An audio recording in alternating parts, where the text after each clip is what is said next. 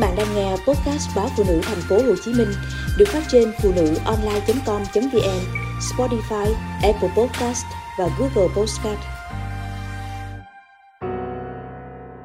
Vitamin D giúp giảm các triệu chứng trầm cảm.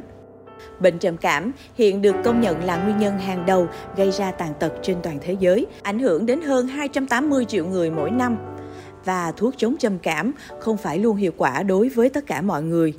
Do đó, giới y học đang nhanh chóng tìm hiểu nhiều lựa chọn điều trị hơn.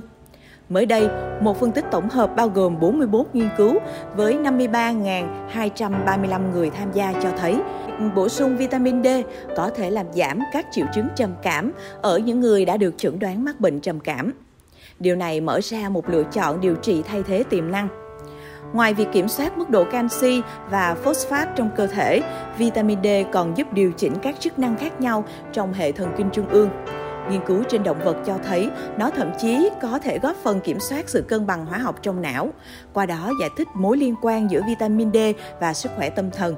Mặc dù liều lượng sử dụng vitamin D của từng đối tượng trong các nghiên cứu là khác nhau, các nhà nghiên cứu báo cáo rằng ở những người tham gia bị trầm cảm, bổ sung vitamin D có hiệu quả hơn giả dược trong việc giảm bớt các triệu chứng.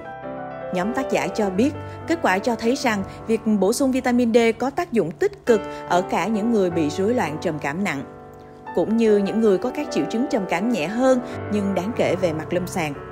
Trong khi đó, một nghiên cứu khác cho thấy thiếu vitamin D có thể làm yếu tố tăng nguy cơ tử vong vì COVID-19.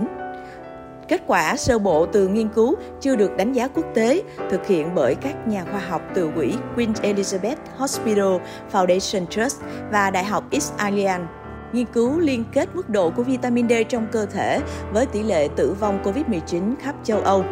Các nhà nghiên cứu sử dụng hồ sơ y tế hiện có để phân loại mức độ vitamin D trung bình trong số các công dân của 20 quốc gia châu Âu.